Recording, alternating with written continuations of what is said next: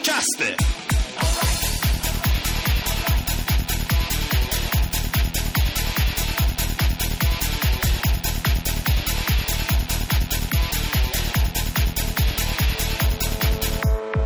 سلام به برنامه این هفته فوتبالکست خوش اومدید. من رضا هستم با گودرز بابک و شایان. در خدمتتون هستیم. توی لیگ انگلیس به ساحت خوز مورینیو حمله ور میشیم. توی آلمان بابک برامون از پایان عصر هیپیا توی لورکوزن و بازگشت هاکان میگه. در ایتالیا براتون از خرهای پرنده میگیم و در اسپانیا براتون موشکافی می‌کنیم. از محرومیت جدید بارسلونا و در آخر هم نقاط روشن و تاریک هفته رو مشخص می‌کنیم.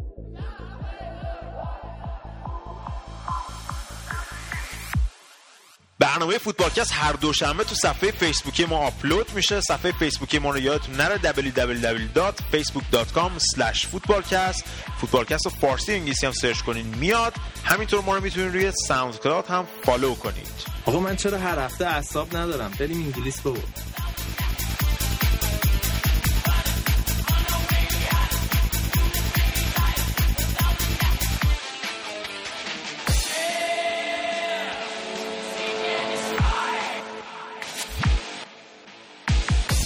سراغ فوتبال انگلیس. این هفته کلی بازی و مطلب داریم که پوشش بدیم. اول از همه بریم سراغ Champions League و بازی حساس منچستر و بایرن مونیخ.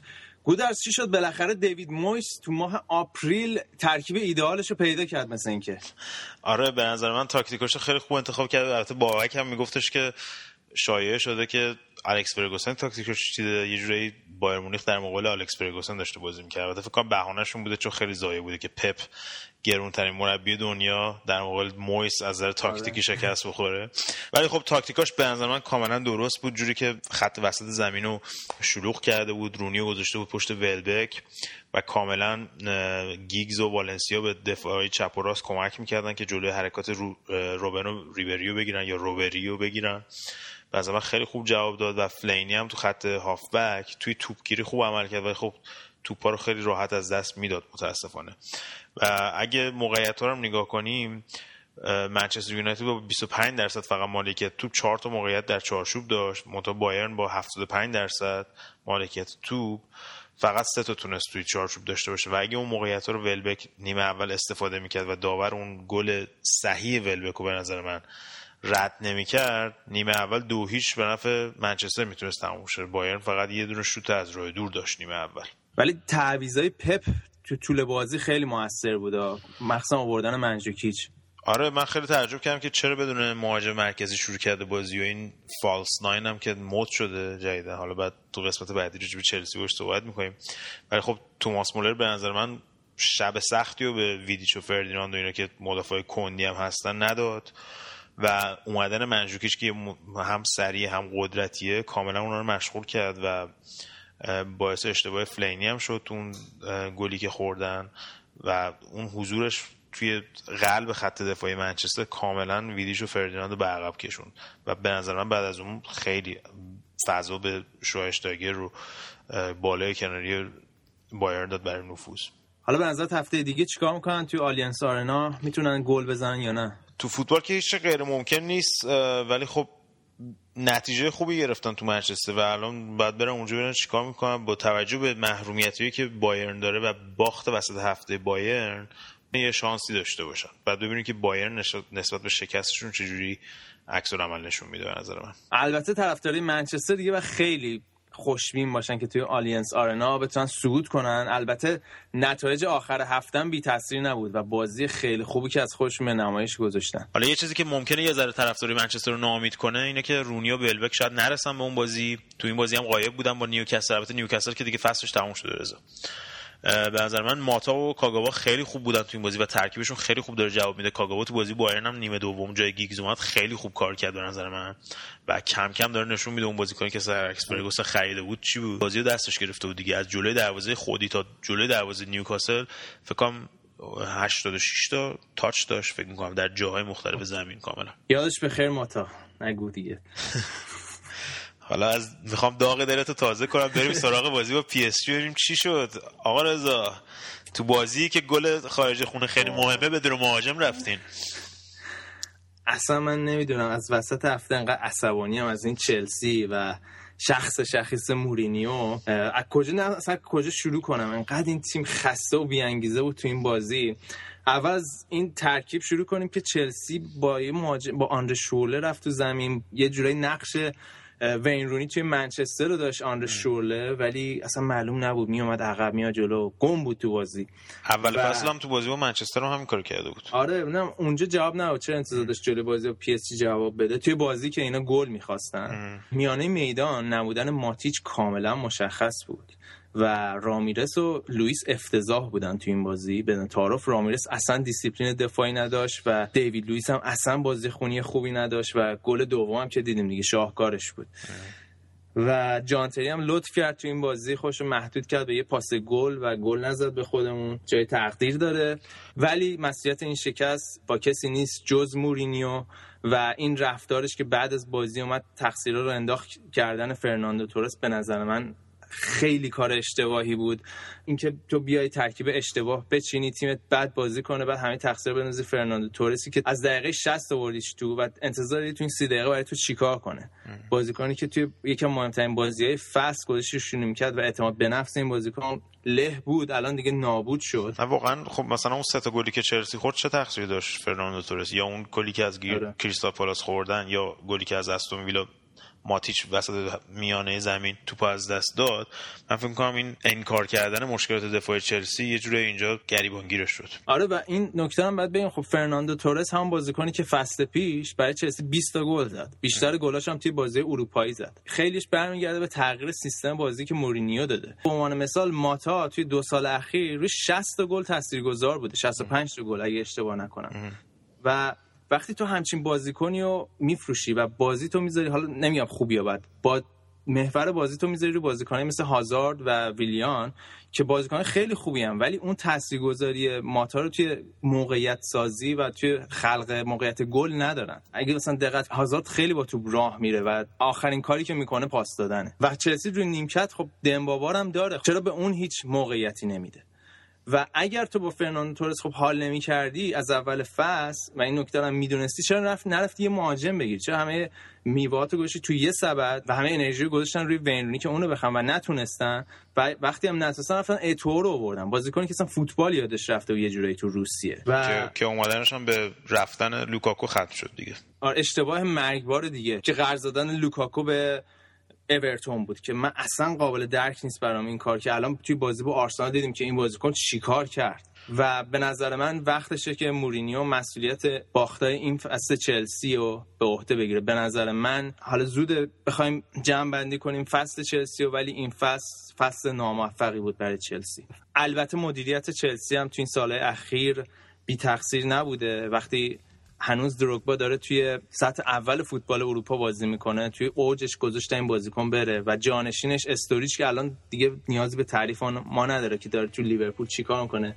مفت دادن این بازیکن هم رفت و, و این فصل یه جورایی قضیه برای لوکاکو اتفاق افتاد. اگه بازیکن خودش هم می‌خواست بره به نظر من مدیریت باشگاه باید انقدر قوی می بود که این بازیکن رو نگه میداشت و همون حرفی که مورینیو زد تیمای بزرگ بعد بتونن بازیکنای بزرگشون رو نگه دارن. حالا صحبت لوکاکو کردی بریم بخش بعدی ببینیم اورتون چه بلایی سر آرسنال آورد.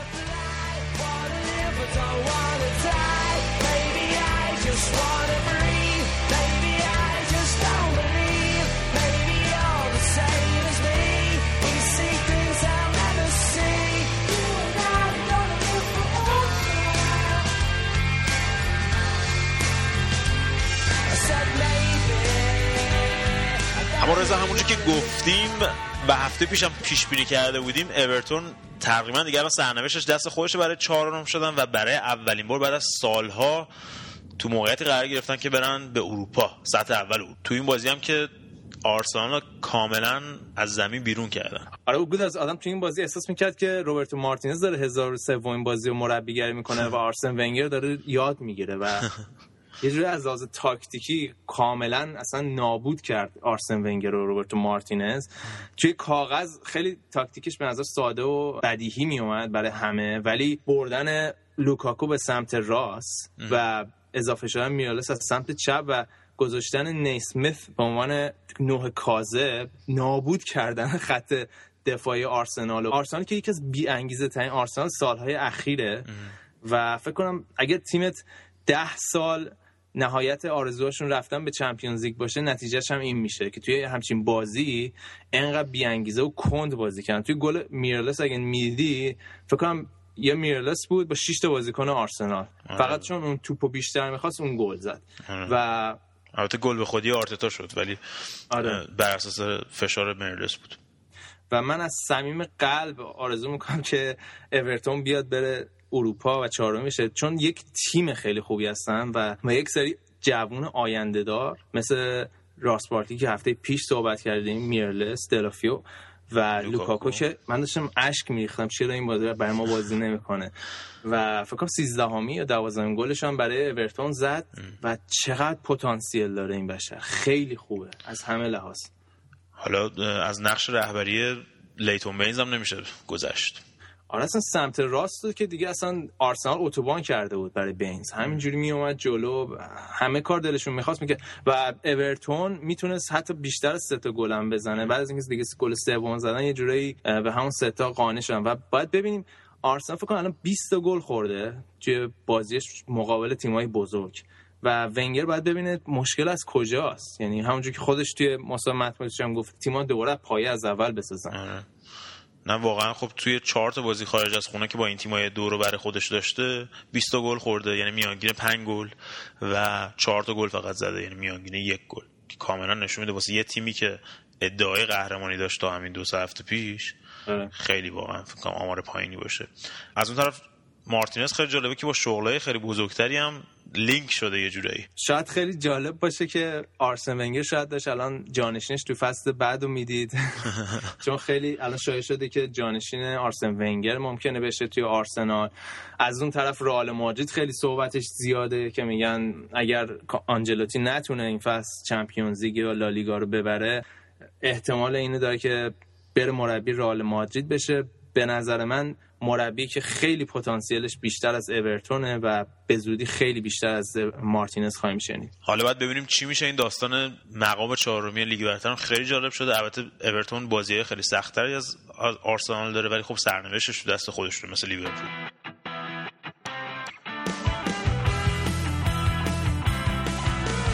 حالا از آرسنال و اورتون که بگذریم بریم سراغ سیتی که به لطف داوری از ساوثهامپتون جلو افتادن و تونستن در نهایت 4 یک بازی رو ببرن پوچتینو داشت خودشو می‌زد. یعنی دقیقا سمت تو آفساید بود رو گل دومشون و اون گل هم دیگه کاملا به نظر من روحیه ساوثهامپتون رو شیکوند دیگه. وقتی تو اتحاد داری بازی می‌کنین احتیاج داره که شانس همراهت باشه نه اینکه شانس به ضدت باشه. حالا جالبش این بود رضا که وینسن کامپانی مهمون برنامه Match of the Day بود. همون شبش تو بی بی سی Match of the Day یه برنامه مثل 90 ماست که خلاصه بازی رو نشون میده. با گری لینکر و اینا. و جالبش این که وینسن کامپانی کاملا گفتش که 100 درصد اون آفساید بود. ولی وینسن کامپانی همین حرف فوتبالکست و بحث هفته پیش ما رو تکرار کرد. گفتش که به نظر وینسن کامپانی باید تکنولوژی تو فوتبال استفاده بشه. حالا این مثلا گل شد یه کسی می‌تونست تو گوش داور بگه آفساید بوده گل آره. قبول نشه خیلی راحت. و گفتش که یه سری قانونه اگه بذارن همه بعد از یه مدت عادت می‌کنن. مثل پاس رو به عقب به دروازه‌بان که بعد از یه مدت همه عادت کردن. و همه چیز دیگه. البته بابک مخالفه و اینو بعد بهش می‌گفتیم آره. آره فکر کنم گلش انقدر قشنگ بود داور دلش نیومد که آفساید بگیره. آره فکر کنم داوره داشت تحسین می‌کرد کار تیمی سیتی رو توی. جی رودریگز هم مصدوم بود آره. خیلی صحنه بدی بود رضا. یعنی در جلوی چشمان روی هاچسون متاسفانه روی پرشی که کرد و قشنگ روی زانوش خیلی بدجور اومد پایین. همون لحظه خودش هم فهمید که مسئولیتش احتمالا از جام جهانی دورش می‌کنه و با اشک از زمین زمین رو ترک کرد و جالبش اینه که حالا یه جورایی جا رو واسه همتیمی خودش ریگی دنبرت توی هواپیما باز کرد. ولی خب خیلی صحنه بدی بود. یعنی اشکایی که میری خیلی بد بود. مثلا کسی که 15 تا گل زده تو لیگ امسال. حالا بازی هفته دیگه منچستر سیتی و لیورپول خیلی مهمه. لیورپولی که توی بخش بعدی راجبشون صحبت.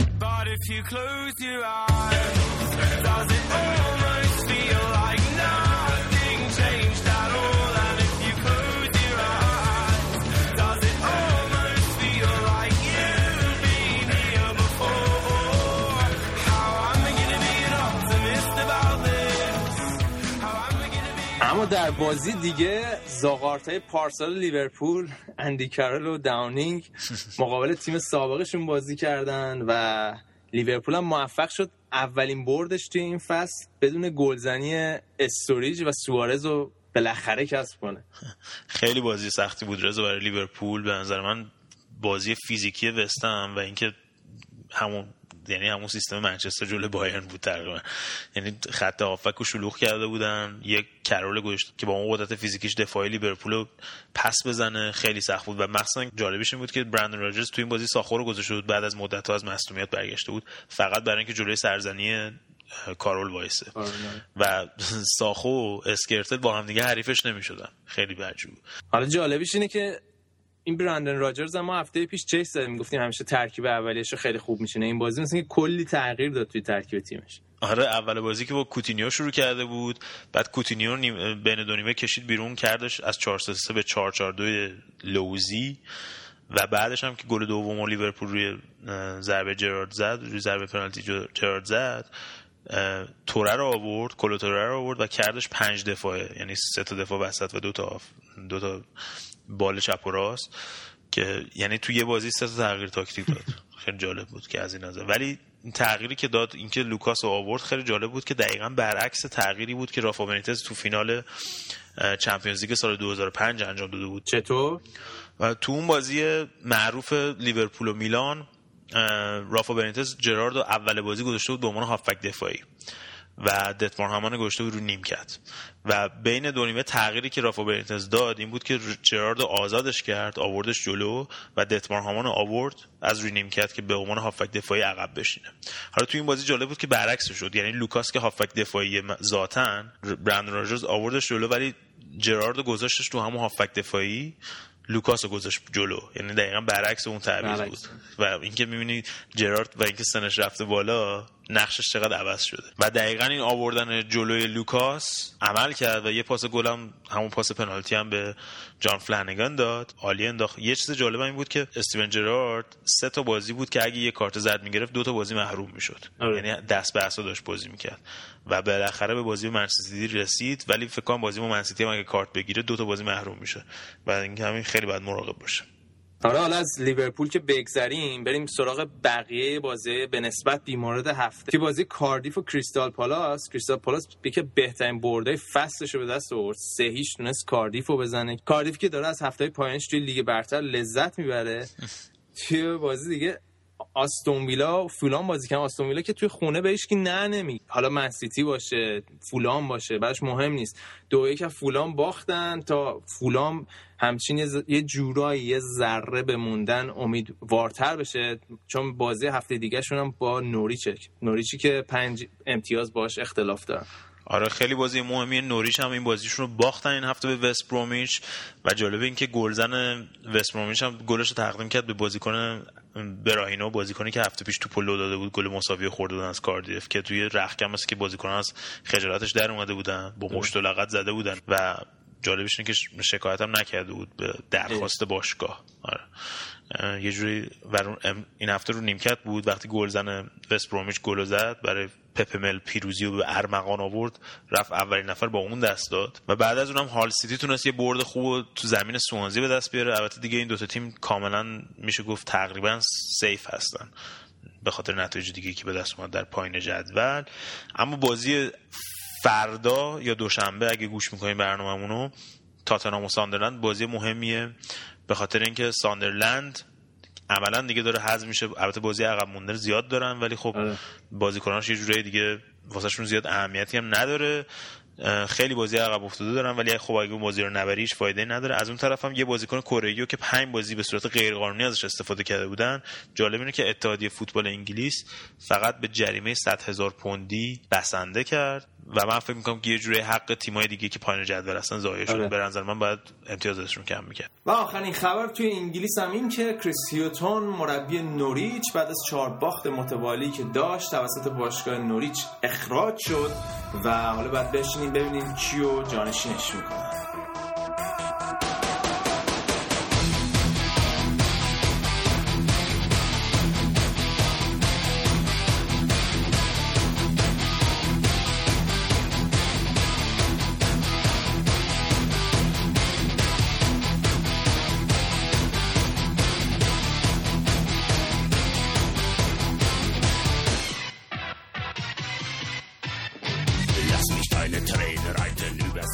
بابک این تیمتون سه هفته است داره بد نتیجه می‌گیره. به بنبست تاکتیکی خوردین جلوی منچسترم والا گود از بنبست تاکتیکی چه عرض کنم؟ این منچستریا دیگه اخلاق ورزشی کلا بوسیدن گذاشتن کنار. یعنی آقا بهانه گیری نکنید دیگه تو رو خدا. آقا شما نگاه کن از خیس کردن زمین به سبک مورینیویی که بمانه. حالا میگیم این حقشون زمین رو خیس کنن.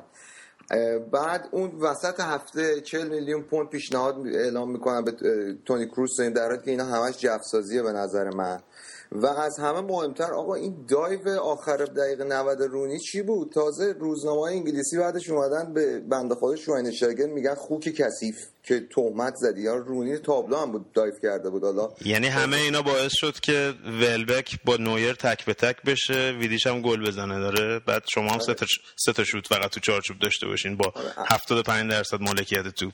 آره اون ولبک که واقعا اون تک به تک مثل پنالتی یحیی گل محمدی زد. چین واقعا. من نمی‌دونم چی فکر کرده اون اون کاری کرد. واقعا اون لحظه واقعا خوشحال شدم که رامین ون پرسی نیستش. ولبک داره بازی می‌کنه.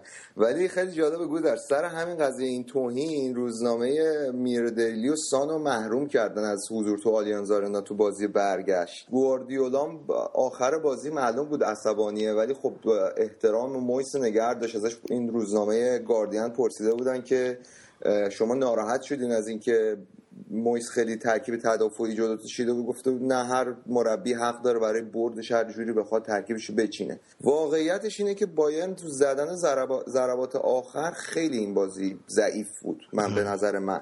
یعنی خیلی تمام شوتاشون خارج چارچوب بود اکثرا. فکر نمی کنی که شروع نکردن با مهاجم شماره 9 یعنی مهاجم مرکزی هستی با توماس مولر شروع کردن دیگه. بعد از اینکه منجوکیش اومد خیلی بهتر شد. اون نقطه مرکزی خط حمله مثلا منجوکیش و همین حضورش که دفاع آخر رو به سمت عقب همین ویدیش و فردیناندش خیلی شب راحتی داشتن نیمه اول. ولی از وقتی که منجوکیش اومد اون باعث سردرگمی اونا شد فشار رو روی اونا زیاد کرد و باعث شد که کسایی مثل مثلا شواشتایگر و روبن و اینا بیشتر بیان استفاده بکنن. دقیقا اصلا پاس گل هم منجوکی شد. آره. اشتباهی که گواردیولا کرده بود همون اشتباه یعنی دقیقا فکر کرده بود منچستر شبیه آرسنال به نظر من. منجوکی چه خب تو بازی با آرسنال گذاشته بود و خب تر... جواب تاکتیک بایرن این بودش که اون بازی بیاد هد بزنه و واقعا دفاع آرسنال نمیشه روش سرش هد زد. وقتی آره. کشلنی و مرتساکر باشن.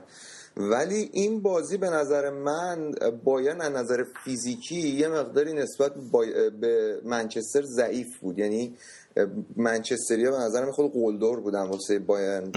بازیکنهای بایرن. نگرانی منم واسه بازی برگشت تو نبوده.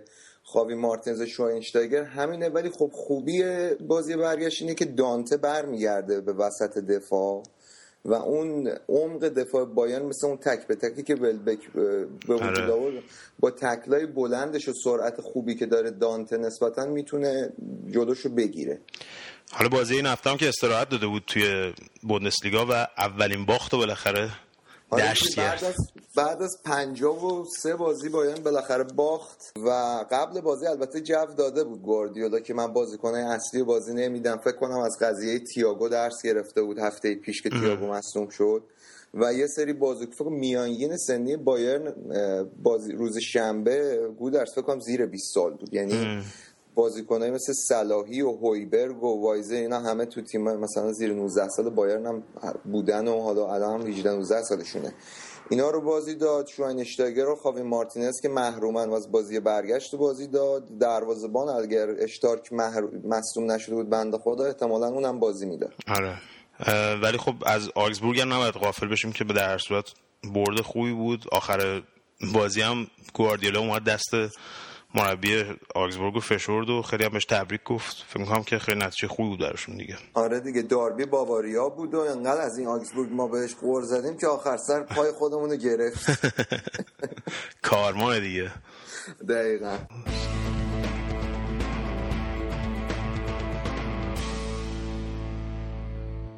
بابا کما فکر می‌کنم بایرن کار راحتی داشته باشه تو بازی برگشت توی آلیانز آرنا. حالا باید ببینیم دورتموند چی کار می‌کنه. دورتموندی که بد جور غافل گیر شدن توی سانتیاگو برنابو.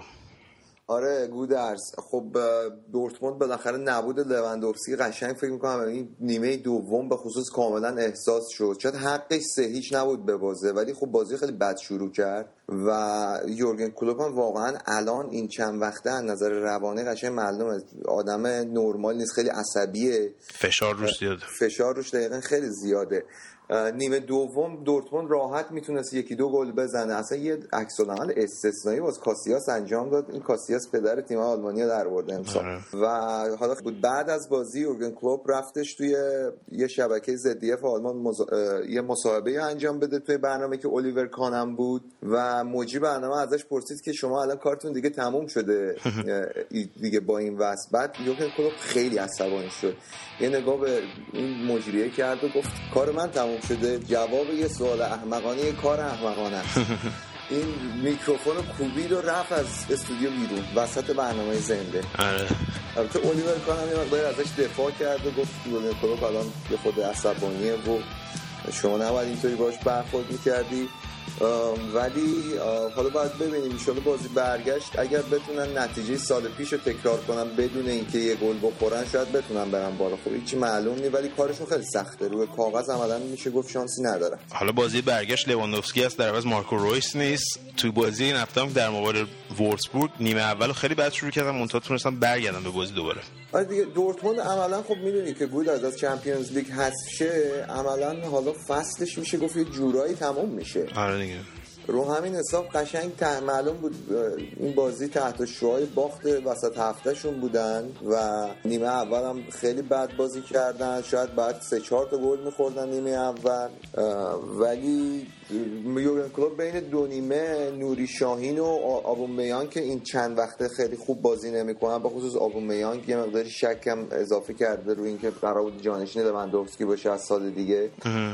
اینا رو نیمه دوم کشید بین دو نیمه کشید بیرون و میلوس جوجیچ و اریک دورم فرستاد تو اریک دورم وسط هفته‌م بهش بازی داده بود جلو رئال. و این تغییرات خب تو نیمه دوم خیلی موثر واقع شد و تونستن که با گلایی که لوندوفسکی و مارکو رویس که مثل که قرار هم نیست اینا با هم توی بازی تو چمپیونز لیگ توی بازی بمونن. گلا زدن و تونست بازی ببره تا اختلافش رو با شالکه بیشتر کنه با توجه به اینکه شالکه هم بازیشو تو زمین وردر برمن یک یک کرد. اوکی بابک حالا باید ببینیم تو بازی برگشت می‌تونن دردسر ایجاد بکنن واسه رئال تو ورزشگاه وستفالن یا نه. بریم ببینیم بایر لورکوزن چه خبره که خیلی خر تو خره آره.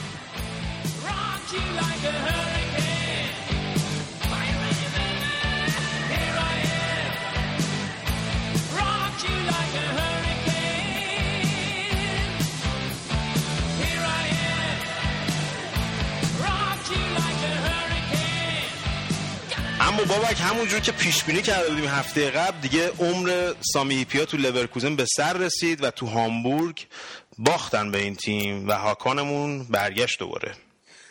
آره گودرز فکر کنم صبر این مدیرای لورکوزن دیگه سر اومد به خصوص با توجه به اینکه لورکوزن از اون جایگاه چمپیونز لیگ هم اومد بیرون این هفته با باختی که جلوی هامبورگ تو زمین هامبورگ داشت. هامبورگ هم که داره واسه بقا جنگه با برگشت این هاکان کان هاوغلو اوزیل جدید که هیچ کارش هم ربطی به اوزیل خیلی نداره. آره. فقط ترکه چون میگن اوزیل جدید.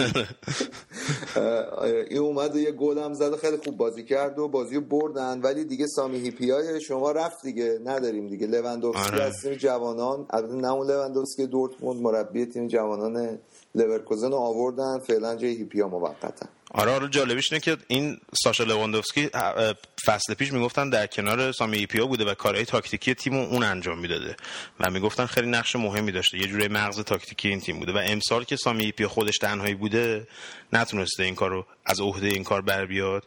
و یکی هم این که به خاطر همین نیمکت نشین کردن سیدنی سم و اینا میگن توی رختکن خیلی اختلاف بین بازیکن‌ها و مربی تیم مربیگری به وجود اومده که دیگه اصلا حرفشون نمی‌خونن واسش بازی نمی‌کنن خیلی از بازیکن‌های بزرگشون. و خلاصه همین داستان شده براش دیگه. این هفته هم که دیگه رودی فولر هم گفتش که ما دیگه نمی‌تونیم ریسک کنیم با اینکه خیلی خدمت کرده به این باشگاه دیگه نمی‌تونیم ریسک کنیم چون که داریم از این چمپیونز لیگ میافتیم بیرون و حضور تو چمپیونز لیگ برای لورکوزن خیلی حیاتیه. از اون طرف هم که مونشن‌گلادباخ تونست پشمیانفر رو بزنه و بیاد بالا. آره گلادباخ تو بازی که مکس کروس خیلی خوب بازی کرد تونست آیه پشمیانفر ببره. من خیلی دوست دارم یاد باشه چند هفته پیشم گفتم آره. دوست دارم گلادباخ بیاد به چمپیونز لیگ. تیم جوونیه مربیش لوسین فاوره با خیلی اعتقاد داره به بازی دادن به بازیکنهای جوون.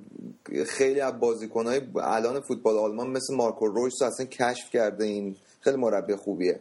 یا مثلا همین ترشتیگن دروازه‌بانشون چی شد؟ داستانش رسید ترشتیگن والا این خیلی جالبه. این که بنده الان بارسا خب محروم شده ولی این ایجنت ترشتیگن خیلی خیالش مثل که راحته که می‌تونه تو اون فاصله ای که قراره مثل اینکه درخواست تجدید نظر بدن و یه به صورت موقتی این محرومیت برداشته میشه این قرارداد مثل اینکه می‌خوان ثبت کنن تو اون فاصله کوتاه. آره زوبیزارت ها مثل که تماس تلفنی داشته با خود همین باشگاه و هم با خود ایجنت ترش دیگه گفته که به خاطر این درخواست تجدید نظری که میدن این حکم فعلا انجام نمیشه و از اول جولای مثلا که می‌تونن قرارداد رو ثبت کنن و احتمالا چون این پیش قرارداد با هم داشتن و اینا صحبت کردن خیلی راحت می‌تونن ثبتش کنن اون موقع سریع. حالا با توجه به اینکه آخر فصل هم ویکتور والدز با, با توجه به قانون بوسمن میره و نمی‌تونن قرارداد با خود حتی ویکتور والدز هم یعنی دیگه حتی نمی‌تونن راضیش هم بکنن به حیاتی باشه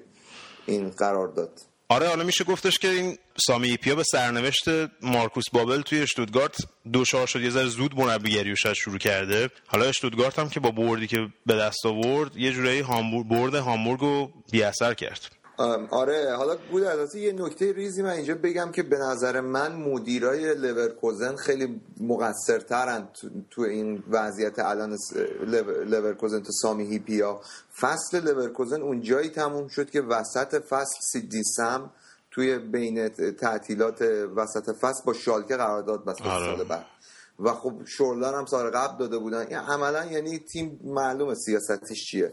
ولی خب اشتوتگارت با هوب استیونس حالا که گفتی خب بازی رو برد تا یه امیداشو بتونه زنده کنه. الان اومد بالای هامبورگ موقتا فعلا از منطقه سقوط اومده بیرون. فرایبورگ هم تو همون منطقه نگر خیلی بازی مهم این چند هفته بوده تو پای بازی پایین جدول. ولی از همه جالبتر تیم آینتراخت فرانکفورت که چهار هفته پیش توی رتبه رتبه 16 هم بود. سه تا برد و یه مساوی تو چهار هفته به دست آورد. تا الان تا رتبه 11 رفته بالا و عملا خیال خودش راحت کرده. اینکه میمونه تو بازی دو هیچ ماینس برد هفته آره ماینس هم یه همچین یه افتی کرده نمور. آره دیگه به اون سکته بعد بایر آره. اما بازی های یک شنبه بابک تحت تاثیر این داربی چی؟ بهش میگن داربی ساکسون پایینی یا ساکسون لور ساکسون. ساکسون جنوبی. آره من اسم آلمانیش هم من اصلا نمی‌تونم تلفظ کنم اسم عجیب غریبیه. ولی کلکل شدیدیه بینشون. آره حالا کلا تو فوتبال آلمان خیلی رسمه که مثلا طرفدارای یه تیم مثلا میرن لباس تیم حریف و مثلا حالا پاره می‌کنن یه چیزی می‌کنن به در تمرین اون تیم آویزون می‌کنن. واسه اینکه مثلا روحیه تیمو بیارم پایین. این بازی بازی براین شویگ و هانوور البته ما یادمون رفت بگم.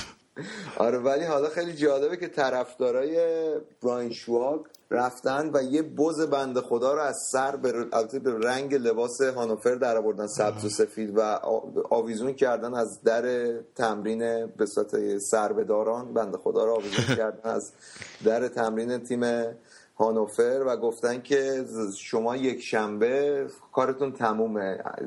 های کثیف. خیلی حرکت زشتی کردن. و حالا خیلی جالبه براین شواگ چی میگن؟ ایرسوت نوشر لیگ آلمان آره آره اگه بالا جدول بودن چیکار می‌کردن؟ آره شاخ بازی هم در آورد میارن حالا چی شد نتیجه این بازی ها؟ بابک داربی خونی و برانشواک تونست سه هیچ ببره و بقا هنوز امیدوار باشه. از اون طرف هرتا برلین و هوفنهایم یک یک مساوی کردن که خیلی عجیب بود برای هوفنهایم.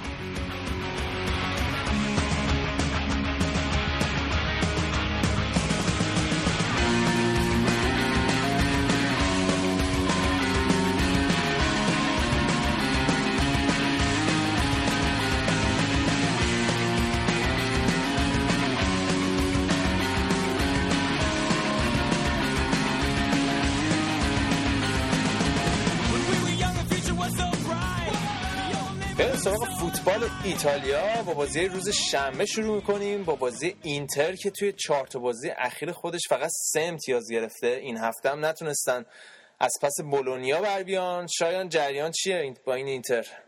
خب اینتر تو ادامه روند نامید کنندش این هفته با بولونیا دو دو مساوی کرد دو بار جلو افتادن با گلای ماروی کاردی ولی بولونیا تونست که جبران کنه. ضمن اینکه تو دقایق پایانی میلیتو یه پنالتی هم از دست داد.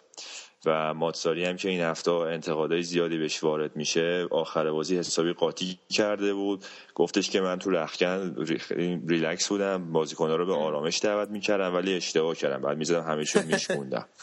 یه انتقادی هم که بهش وارد میشه اینه که این کوواچیچو که خیلی روش حساب می‌کنن با عنوان پدیده باشگاه خوب بازی نمیده. این بازی هم تو دقایق آخر آورده بودش مثل که تو زمین. آره یه کاری می‌کنه که آخر بفروشنش دیگه.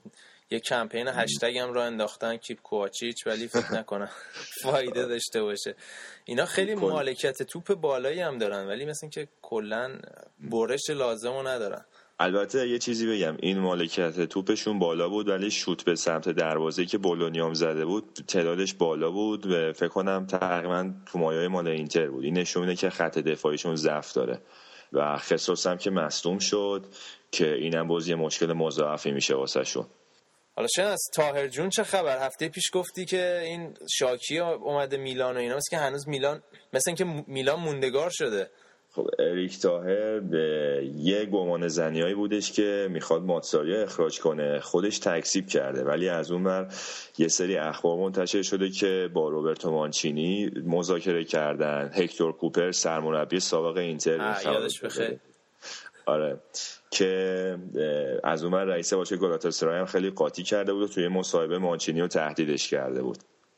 حالا از اینکه بگذریم تو ترنسفر باشگاه که هر روز یه خبر جدید در میاد بیرون از جمله اینکه می‌خوان به هندناویچ رو بفرستن به منچستر سیتی با رقم 20 میلیون و جکسون مارتینز رو با 30 میلیون از پورتو بیارن. که خیلی به نظر من ترنسفر جالبی نمی‌تونه باشه. هندناویچ هرچند مثلا نمی‌تونه بگیم بوفونه یا ایکر کاسیاسه ولی جزء دروازه‌بانای خیلی قدر اروپا الان بعیده که اینتر ردش کنه بره بتونه یه دروازه‌بان تو سطح اون بیاره دوباره جاش بذاره. حالا اینا که سی میلیون پول دارن پول جکسون مارتینز رو بدم. حالا چرا به چلسی میگم؟ به ما کمک کنید. دستمزد فرناندو تورس هم به ما بدین تا ما بیایم ازتون قرضی بگیریم. قشنگ مصداق اینه که ما بازیکن بهتون میدیم. مثلا چلسی ما بازیکن بهتون میدیم. یه نوشابه هم روش میدیم. این فقط اینو ببریم. خب ایتالیا. دیگه صحبتش رو زیاد کردیم که اوضاع اقتصادشون خرابه. دقیقا عملکردشون و سیاستی که تو ترانسفر داشتن تو این چند سال دقیقا همین جوری بوده. من فقط همین یه مثال بزنم که یه شایعی شده که یوونتوس می‌خواد السیو چرچی ستاره تورینو رو ازشون بخره. پیشنهادی که داده شامل انتقال سباسیان جیوونکو با 8 میلیون پول نقد بوده. در ازای مالکیت نیمی از چرچی. خودت حساب کن دیگه. حالا از اینتر که بگذریم دربی ورونا چه خبر بود؟ دربی ورونا که تیم هلاس ورونا که مثل این که مربوط میشه به اقلیت مایدار شهرشون تونستن که خرای پرنده یا همون کیو رو یکیش با گل لوکاتونی شکست بدن و خلاصه برن واسه خودشون. آره این دربی ورونا هم خیلی داستان جالبی داره. این هلاس ورونا مربوط به یه خانواده خیلی پولدار توی وروناست به نام اسکالیری و اصلا اسم دربی هم هست اسکالیری یا دلا اسکالا و مافیای ورونا آره اینا یه تیمی بودن که هیچ تیم دیگه توی شهر ورونا نمی‌تونسته اینا رو ببره برای تقریبا مدت مدیدی و و تا سال 1986 هم که دیگه اوجشون بود که دیگه اومدن یه اسکدتو بردن. ولی کیوو تیمی که سال 1929 تأسیس شد تیم فقرا و کارگرای وروناس و پس یه, یه جورایی قضیهشون مثل شهر میلان انگار که اینتر میلان تیم مایه‌داراست آره. میلان تیم بدبخت و بیچاره ها آره و این سالی که اینا اسکدتو بردن هلاس ورونا کیوو داشت توی سری چهار ایتالیا بازی می‌کرد. و خیلی معروف بود توی ورونا می‌گفتن روزی که هلاس ورونا با کیو بازی کنه طرفداری ورونا می‌گفتن اون روزیه که توی آسمون خراب پرواز در میاد پس لقبشون احتمالا از همینجا اومده که بهش میگن خراب پرنده. آره دقیقا. تا سال 1994 که یه خانواده اومد به نام کمپ دلی اومد کیوو رو خرید و اولین دربیشون رو در سال 94 برگزار کردن و هیچ خری هم به پرواز در نیومد. و از اون به از اون دربی به بعد ورونا همینجوری سیر سقوط رو پیش گرفت سراشیبی سقوط رو پیش گرفت. ولی کیوو یه تیمی شد که همیشه توی سری ها بود و الان هست. ولی آندرا ماندرولینی اومد یه, رنس... یه رنسانس اساسی توی ورونا انجام داد و فکر کنم هیچ, هیچ کدوم از طرفدارای ورونا فکر نمی‌کردن که فصل و بالای جدول سری ها تموم کنن. پس اینطوری شد که ورونا رفت رو مخ ما. دقیقا. خب.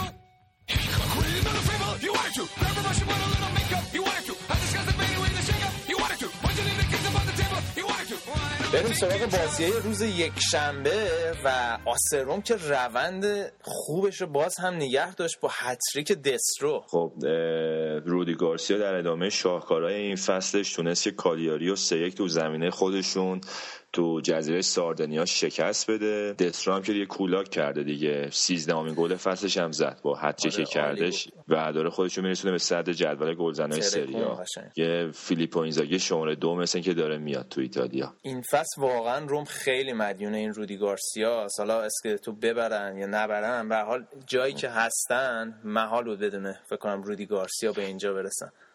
قطعا رودی گارسیا که تاثیر خیلی بزرگی داشته تو روندی که این باشگاه داشته. البته من قبلا هم گفتم این کاری که اینا الان دارن نتیجهش رو می‌بینن حدودا سه سال پیش شروع کردن. جایی که مدیریت جدیدش اومد یه سرمایه گذاری جدیدی رو تو باشگاه شروع کرد سرمایه گذاری کرد رو بازیکنان استعدادهای جوون و یه کاری که اینا خیلی خوب انجام دادن این مدیریت خیلی خوبی بود که تو ترنسفر داشتن. به این صورت که بازیکنهای جوون رو ارزون می‌خرن گرون میفروشن دوباره بازیکن جوون خوب می‌خرن. و روم تو این دو سه سال حدود 200 میلیون یورو از همین قضیه سود کرده. به اون نمونه مثلا می‌تونیم اریک لاملا رو بگیم یا مارکینیوش که مفت آوردن 30 میلیون همون سر یه سال فروختنش به پاریس سن و الان باز می‌بینیم که پدیدهای دیگه دارن تو باشگاهشون رو می‌کنن. حالا هرچی روم میفروشه ناپولی این فصل خرید کرد و و استاد بنیتز من اینجا همینجا سلام دارم خدمت گودرز. این منم, هفته منم خیلی ارادت دارم خدمت گودرز عزیز. آره این هفته از پارما یکیچ خوردم. البته این تو ادامه همون صحبت های قبلی که همیشه در مورد بنیتز می شده بازی های بزرگ و خوب می‌بره از تیمای بیمورد میبازه. این هفته هم به میهمان پارما بودن که مارکو پارولو گل خفن بهشون زده و یکیش حالا ما سعی می‌کنیم گلش رو روی صفحه فیسبوکمون بذاریم. البته ناپولی چند تا موقعیت مشکوک به پنالتی هم داشتن ولی خب در کل پارما توی کل بازی سرتر بود از ناپولی. چیزی که هست دیگه ناپولی قید رتبه دوم جدول رو زده خود بنیتز هم تو مصاحبهش اینو گفتش و دیگه میره واسه مقدماتی چمپیونز لیگ فصل بعد. حالا توی بی‌مورد‌های هفته چه خبر بود؟ تیمای نسبتا بیمورد تورینو دو, یک کاتانیا رو شکست داد که تو این بازی هم چیرو ایموبیله پدیده این فصلشون براشون گلزنی کرد و با 18 گل رسید به کارلوس توز تو صدر جدول گلزنا. لاتزیو تو ادامه روند سینوسی خودش که این هفته حالا نوبت پیکشون بود سمپدوریا رو دو هیچ زدن توی بازی خوب با گلزنی کاندروا و سناد لولیچ و دیگه اینکه فیورنتینا که از حضور دو تا مهاجم خوب خودش یعنی گومز و جوزپه روسی محرومه تونست دو یک اودینزه رو شکست بده. یه مسئله جالب در مورد اودینزه این که باشگاهی که همیشه استعدادهای خوبی از توش در میان بیرون به اون نمونه الکسیس سانچز بارسلونا و آسامایی که تو یوونتوس بازی می‌کنه و همینطور بنتیهی که این فصل تو دفاع روم خیلی گل کرده. حالا دروازه‌بان 17 ساله جدید از توش در اومده بیرون که میگن بوفون شماره دو سیمون شوفت. اگه اشتباه تلفظ نکنم که همین الان آرسنال هم دنبالشه. راستکار ونگر دیگه. آره دیگه زیر 18 سال و دیگه بالا 16 می‌زنه که مثل بارسلون شتک نشه. توی بقیه بازی چه خبر بود؟ دیگه یه بازی آتالانتا ساسولو بود که نیکولا سانسونه که تو نیم فصل به طور قرضی از پارما اومده دو تا گل واسهشون زدن و دو هیچ آتالانتا رو شکست دادن. بازی یوونتوس و میلان هم که میمونه واسه امشب.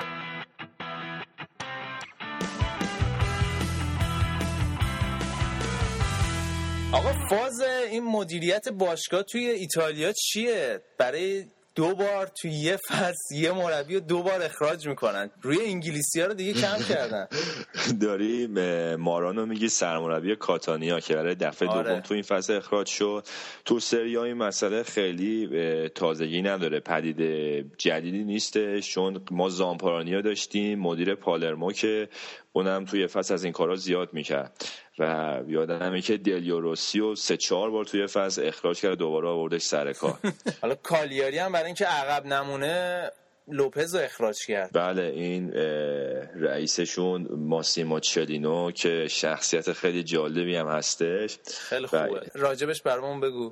کلا این موجود خیلی جالبیه. می‌دونی خبرش هم که شنیدین لیدز هم می‌خواد تو انگلیس بخره بله. مثل اینکه کاراش هم اونجا داره راستوریس میشه و این چند فقره اتهام اختلاس و پولشویی و جعل اسناد و مدارک داره تو پرونده خودش و سابقه زندان هم داره کلکسیون کامله ماشاءالله. کلا عکسش هم من می‌دیدم تو میامی هم زندگی می‌کنه. عکسش هم می‌دیدم قشنگ همون رو می‌تونی ورش داری بذاری تو این فیلم های گنگستری. خلاصه که موجود جالبه و یه سوالی که برای من بود اینه که خب این وقتی که این همه پول داره می‌خواد لیدزو بخره چرا خرج کالیاری نمی‌کنه؟ که فکر می‌کنم بحث پولشویی و اینا وسط باشه. آره این هفته هم یه صحبتهایی کرده بود. راجب کالیاری گفته بود که بعضی تیم‌ها مثل فراری میمونن بعضی تیم‌ها مثل فیات 500 که منظورش کالیاری بود. حالا فراری رو نمی‌دونم منظورش چی بوده شاید لیدز بوده.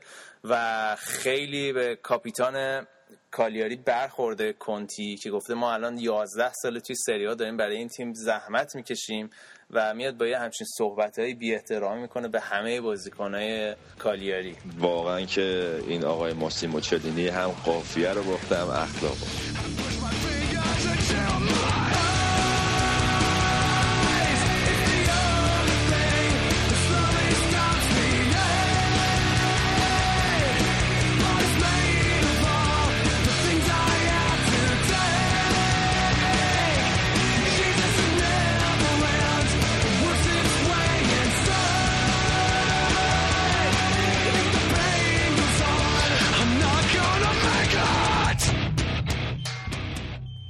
سراغ فوتبال اسپانیا که داره به جذابترین شکل ممکن دنبال میشه و رقابت در همه سطوح موج داره می‌زنه. با بازی چمپیونز لیگ شروع کنیم که اتلتیکو مادرید و بارسلونا برای چهارمین بار توی این فصل یک تساوی یک یک گرفتن. ولی این بازیشون بود از یه ذره جذابتر بود از بازی دیگه شون آره البته سه بازیشون یک یک شد و یه بازیشون هیچ هیچ. ولی این بازی خیلی جالب بود که کاملا می‌تونست ببینی که دیوگو سیمونه دست بارسا رو خونده و قشنگ می‌دونه چجوری باشون بازی کنه و کاملا یه بازی فیزیکی پر کردن فضای زمین که بهشون اجازه ندن به حرکت بازیکن بارسا. و یک لحظه نبوغ از دیگو واقعا یعنی همونجوری که توی بوندسلیگا. آره خیلی خوب بود. یعنی واقعا فکر نمی‌کردی از اون یعنی پینتو فکر نمی‌کنم مثلا اگه والدزن بود اون توپو می‌گرفت چون هیچ کس انتظار نداشت از اونجا شوت بزنه. و کاملا یه زاویه بود که اصلا فکر نمی‌کردی این توپ بره به داخل تیر توی دروازه. و بعدش هم از اون طرف گلی که اینیستا ساخت با اون پاس طلایی یعنی واقعا محشر بود اون پاسی که انداخت. برای نیمار و فرار نیمار رو دید آره. از بین 6 نفر آدم. مثلا یه فضایی بود. به نظر من بازی برخلاف بازیشون تو لیگ بازی کسر کننده ای نبود. یعنی یه نبرد تاکتیکی خیلی جذاب بود. یه سر نقاط منفی داشت. مثلا از طرف بارسا. یکیش آسیبدگی پیکه بود که احتمالاً به بازی بعدی نمی‌رسه برای چند تا بازی بعدی نمی‌رسه. یکیش بازی بعد پینتو بود به نظر من. مخصوصا بازی با پای بعدش که چند بار تیمو تحت فشار قرار داد. و کاملا میشه دید که غیاب در غیاب والدز مخصوصا برای بارسا که توپو از عقب زمین شروع می‌کنن به بازی سازی و اینا خیلی می‌تونه درد سرساز باشه برای بارسا. حالا باید ببینیم که بازی برگشت چی میشه. الان آوانتاژ با اتلتیکو با این نتیجه که آورد. با نتیجه یک یک و گل زده خونه حریف. اما همونجوری که می‌دونیم هفته آخرم تو لالیگا با هم بازی دارن که عملا اون بازی هم می‌تونه سرنوشت قهرمانی رو تعیین کنه. مخصوصا با بردی که این هفته تو آخر هفته به دست آوردن. آره گود از اتلتیکو مادرید توی بازی خیلی مشکل که تو هفته پیش گفتی احتمال داره امتیاز از دست آره. بدن ولی ندن. ویارال یکیش بردن توی بازی که دیگو کاستا و توران رو در اختیار نداشتن. خیلی بازی سختی بود براشون. ولی توی دقیقه 14 به گل رسیدن و بقیه بازی خیلی خوب کنترل کردن. و این روزا باید یه اعتباری هم بدیم به دیگو که داره خیلی خوب توی اتلتیکو مادرید کار می‌کنه و داره همون بازیکنی میشه که یه زمانی توی بوندسلیگا بازی می‌کرد و البته اگه یادت باشه رفتش یوونتوس یه دوران آره. موفقی هم داشت. دلیل اصلیش هم این بود که هیچ وقت توی پست تخصصی خودش نمیذاشتن توی یوونتوس بازی کنه. ولی دوباره دیگو سیمونه داره بهترین بازی ازش می‌گیره توی پست مورد علاقش آره حالا یکی نکته جالب این بازی بازی بارسا و اتلتیکو دایوای نیمار بود که خود تماشاچی بارسا هم مثل که آره خودشون هم مثل که صداشون در اومده بود. ولی خب از این طرف بارسا اومد و آخر هفته تونستن سه یک بتیس بدبخت رو ببرن. بتیسی که عملا هیچ انگیزی واسه ادامه بازی نداشت ولی خب رو همون گل بتیس هم می‌تونستی سردرگمی تو دفاع بارسا ببینی که می‌تونه خیلی خطرناک باشه واسه شون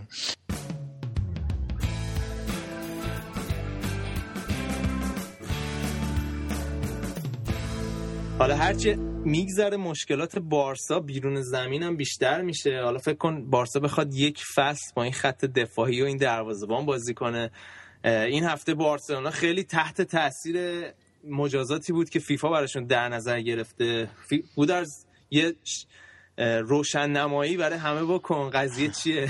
فکر کنم رضا ما اولین پیجی بودیم که این خبر رو گذاشتیم رو پیجمون و همه فکر کردن که دروغ 13 است آره. و باورشون نمی‌شد واقعا. خیلی خبره. من خودم یکی خوردم وقتی که شنیدم این خبر رو. خبری که شاید بعدا گریمانگیر رئال و اتلتیکو هم بشه اینجوری که داستانش داره پیش میاد. و فیفا داره خیلی این داستان رو سخت می‌گیره. قوانین جدیدی است که فیفا گذاشته. مثلا اون زمانی که مسی رو آورد بارسا این قوانین نبود. اگه بر اساس قوانین جدید باشه مثلا دیگه به مسی نمی‌تونستن بیارن. و و این 14 ماه محرومیت که برای بارسا در نظر گرفتن می‌تونه تا تابستون سال 2015 ادامه پیدا کنه. و به خاطر بازیکنان زیر 18 سال خارجی هستش که گرفتن. 10 تا بازیکن بین سال 2009 تا 2013 ثبت شدن با بارسا که بر اساس قوانین جدید فیفا بین سالهای 2009 تا 2013 با بارسا قرارداد بستن که هر ده تا اینا بر ضد قوانین فیفا بوده. و جالبش اینه که شما می‌تونید بازیکنان بین‌المللی زیر 18 سال رو در صورتی ثبت کنید باشون قرارداد که سه تا مشخصه داشته باشن. یکی اینکه اختلاف دو تا باشگاه اختلاف جغرافیایی دو تا باشگاه کمتر از 100 کیلومتر باشه. مثلا یه تیمی از یه تیمی که تو غرب اسپانیا هست می‌تونه از شرق پرتغال مثلا یه بازیکن بگیره. خب, خب. دومش اینه که پدر مادر اون بچه رو با خود اون بچه بیارن نقل مکان بکنن به اون کشور مقصد هر جایی که هست. سومیش اینه که از یه کشور دیگه اروپایی که توی اتحادیه اروپا هست اون بازیکن گرفته بشه که این ده تا بازیکن هیچ کدوم مشخصه رو نداشتن. و بر اساس این فیفا اینا رو مجازات کرده. البته ممکنه بگن که یه ذره این مجازات سخت هستش و چرا مثلا در مقطع سنی 18 سال این مجازات رو نذاشتن و اینکه مثلا تیم چرا داره تنبیه میشه تو مقاطع بالاتر سنی. حالا یه سری از طرفدارای بارسلونا برای ما کامنت گذاشته بودن از مافیای رئال مادرید در فیفا بگیم. بابا اینجوری نیست به خود مافیا نداره رئال مادرید تو فیفا. یه سری قوانین هست. اگه رعایت نکنین استثنا هم نداره. هر چقدر تیمت بزرگ باشه مجازات میشن. حالا مثل اینکه بوش از قبل می اومده اصلا خود باشگاه بارسلونا خبر داشته. آره اصلا توی ماه فوریه خود سانرو روسل برای فیفا نامه نوشته بود و می‌دونستن که دارن از این قوانین تخطی می‌کنن. ولی با این حال نامه نوشته برای فیفا و خواستار این شده بود که فیفا برای بارسلونا استثنا قائل بشه. به خاطر اعتباری که مدرسه لاماسیا داره. ولی خب فیفا برای هیچ باشگاهی استثنا قائل نشده. حالا بعد از قضیه نیمار و این گندی که سر این بازیکنه جوان در آمدن این مسئله استادیومشون هست که خیلی در حاله از ابهام قرار داره حتی برای خیلی از اعضای برد بارسلونا معلوم نیست پشت این پروژه کیه. خیلی میگن که قطری ها هستن پشت این پروژه و در نهایت می‌خوان باشگاه رو بخرن. از جمله این کسایی که این ادعا کرده بندیتو یکی از اعضای بورد بارسلونا است که میگه اینا قصد دارن در نهایت باشگاه رو مدل رئال مادرید و فلورنتینو پرز در بیارن. در صورتی که فلسفه بارسلونا اصلا اینطوری نیست. و در ماه تابستون یه انتخابات خیلی مهم در باشگاه بارسلونا توی بردشون برگزار میشه. یه رفراندوم اساسی دارن. این جریان کسی نیست جز لاپورتا که دوباره می‌خواد به قدرت توی بارسلونا برگرده. اگه یادتون باشه لاپورتا دشمن اساسی ساندرو روسل بود زمانی که توی بارسلونا بود. آره حالا استادیومشون رو گفتین 27 هزار نفر رای دادن برای این پروژه 725 میلیون دلاری که ظرفیت باشگاه رو می‌کنه تا 105 هزار نفر و از سال 2017 هم شروع میشه و این اولین رفراندوم بوده بعد از سال 1950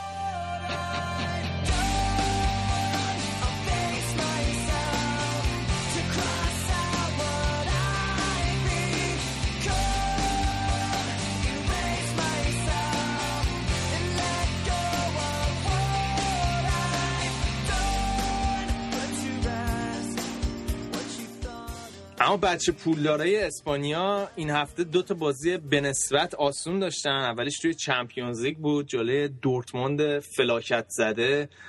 دیگه بلایی نبود که سرشون در بیارن و انتقام فصل پیش رو فکرم به بهترین شکل ممکن گرفتن. مخصوصا ایسکو که انتقام مالاگا رو گرفت از دورتموند. آره.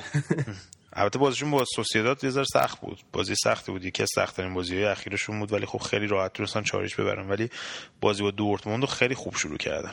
آره نیمه اولی که طوفانی شروع کردن. گرت بیل و کریم بنزما که عالی بودن. و یه جایی توی نیمه دوم وضع دورتموند بهتر شد ولی خب اصلا زورشون نمی‌رسید به این راه. اصلا قابل مقایسه نبودن با دورتموندی که فصل پیش چهار تا تقدیم کردن به رال مورینیو ولی خب این فصل از اولم فکر کنم یه جوری معلوم برای هم مشخص بود که رال راحت میره بالا.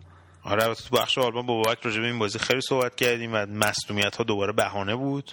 به نظر من یعنی یه تیم نمیشه یه فصل کامل با مصونیت سر کردن بزنه. در صورت دورتموند به نظر من پارسال هم واقعا حالا اگه حساب کنیم بازی با مالاگا شانسی اومدن بالا. آره. یاد بشه ولی بعدش تو بازی رئال کاملا تونستن رئال رو غافلگیر کنن بیان بالا. تو این بازی هم کلوب کاملا محو واقعا تماشای مثلا نیمه اول محو تماشای بازیکنان رئال شده بود. یعنی واقعا انقدر بازیشون روون و راحت بود که فهمیدیم که اون برد شالکه و اینا هم اتفاقی نبوده. آره توی بازی آخر هفته رئال هم جلوی سوسیداد بازیشون روی کاغذ خیلی سخت بود. و فکر کنم سخت این بازی خارج خونهشون توی این فصل بود. و فکر کنم آخرین بازی سخت خارج خونه این فصلشون بود. ولی خیلی راحت بازی کنترل کردن توی بازی که کریس رونالدو هم نبود به خاطر مسئولیت زانوش. ولی احتمال بازی برگشت با دورتون برمیگرده و گرت بل یه گل فوق العاده زد باز. خوب بود. حتما ببینید. کاملا این بازی رو در آورد برای رئال مادرید گرت بیل. آره ولی خب رئال مادرید دیگه سرنوشتش دست خودش نیست. مخصوصا با رکورد بدی که توی بازی رو داشته با بارسلونا و با اتلتیکو من فکر نمی‌کنم که امسال قهرمان لالیگا بتونن بشن. بین بارسلونا و اتلتیکو یکیشون خواهد شد. اما از اون طرف حالا بریم رضا یه نگاهی به بازی نسبتا بیمورد هفته بکنیم.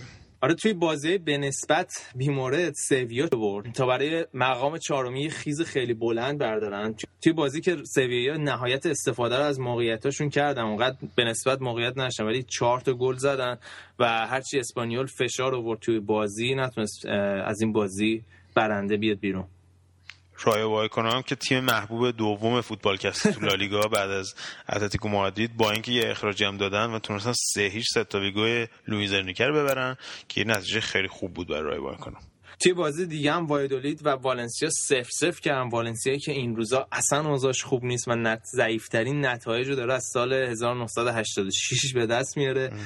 پشت توی والنسیا خیلی خر تو خره و هیئت مدیرش و مدیریتش خیلی مثل اینکه دارن باند بازی می‌کنن. و این مدیریت والنسیا چوب چرخ خریدارایی می‌ذاره که این باشگاه رو می‌خوام بخرن و باید ببینیم توی تابستون بالاخره تکلیف این تیم چی میشه و هواداره والنسیا فقط امید دارن این روزا.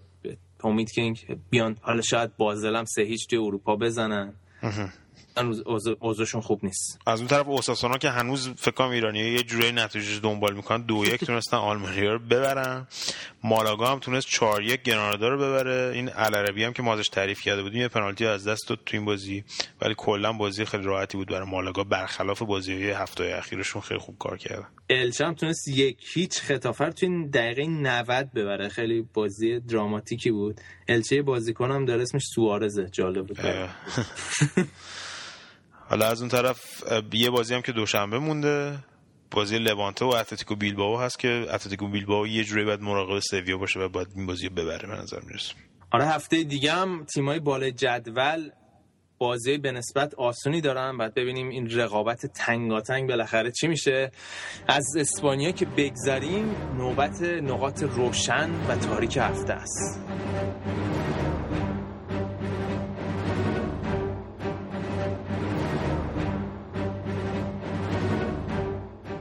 خب رسیدیم به بخش نقاط روشن و تاریک هفته. ما کامنت های شما رو روی صفحه فیسبوکیمون خوندیم. بریم سراغ نقاط روشن هفته. اولین نقطه روشن هفته روی اوج اومدن تیمایی مثل اورتون و لیورپول، اتلتیکو مادرید، مونشنگلادباخ و پارما تیمایی که با مربی های خلاق و پیشرو این فصل یه موج جدیدی توی فوتبال اروپا به راه انداختن. و امیدواریم که این روند موفقیتشون همینطور ادامه داشته باشه. و امیدواریم رانیری ها از این فوتبال برن. نقطه روشن دیگه هفته اما بازی خوب لژیونرهای ایرانی و برد تیماشون بود. از جمله برد فولان و برانشاگ و البته گلزنی رضا قوچان نجات برای چارتون که اونها هم برای بقا توی چمپیونشیپ انگلیس امیدوارتر شده.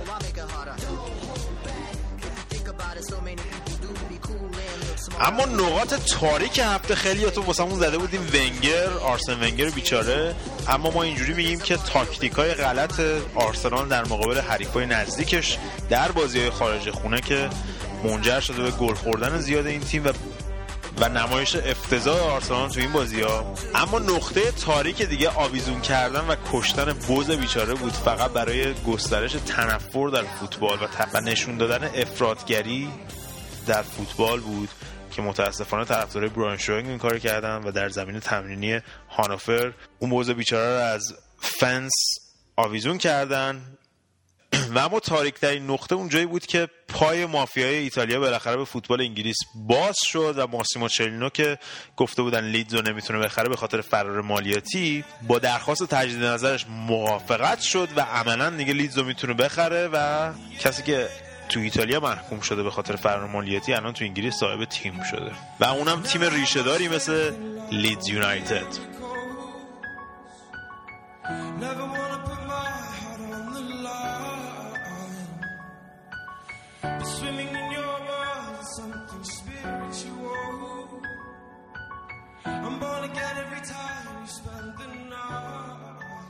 مرسی از همه شما که با ما بودین. اینم از فوتبالکست 42 صفحه فیسبوکی ما یادتون نره. صفحه فیسبوکی ما رو به دوستانتون هم معرفی کنید. برنامه ما رو هم همینطور که روی صفحه فیسبوکی ما گذاشته میشه هر دوشنبه. www.facebook.com slash یا خط مورب فوتبالکست فوتبالکست رو روی SoundCloud هم می‌تونید follow کنید و به برنامه ما هر دوشنبه گوش بدید. اگر از برنامه ما خوشتون میاد حتما برنامه ما رو share کنید و به دوستانتون معرفی کنید. ما روی کمک شما خیلی حساب می‌کنیم. چون جز شما تبلیغ دیگه ای نداریم.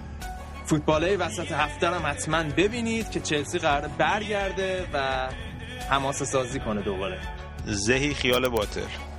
و در آخر هم با آهنگ لاکت Out of Heaven با اجرای گروه بسیل گوش بدین که از گروه های محبوب فوتبال هست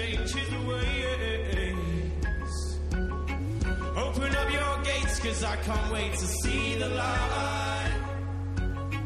And right there stay. Cause your sex takes me to paradise, and your sex takes me to paradise, and it's shows.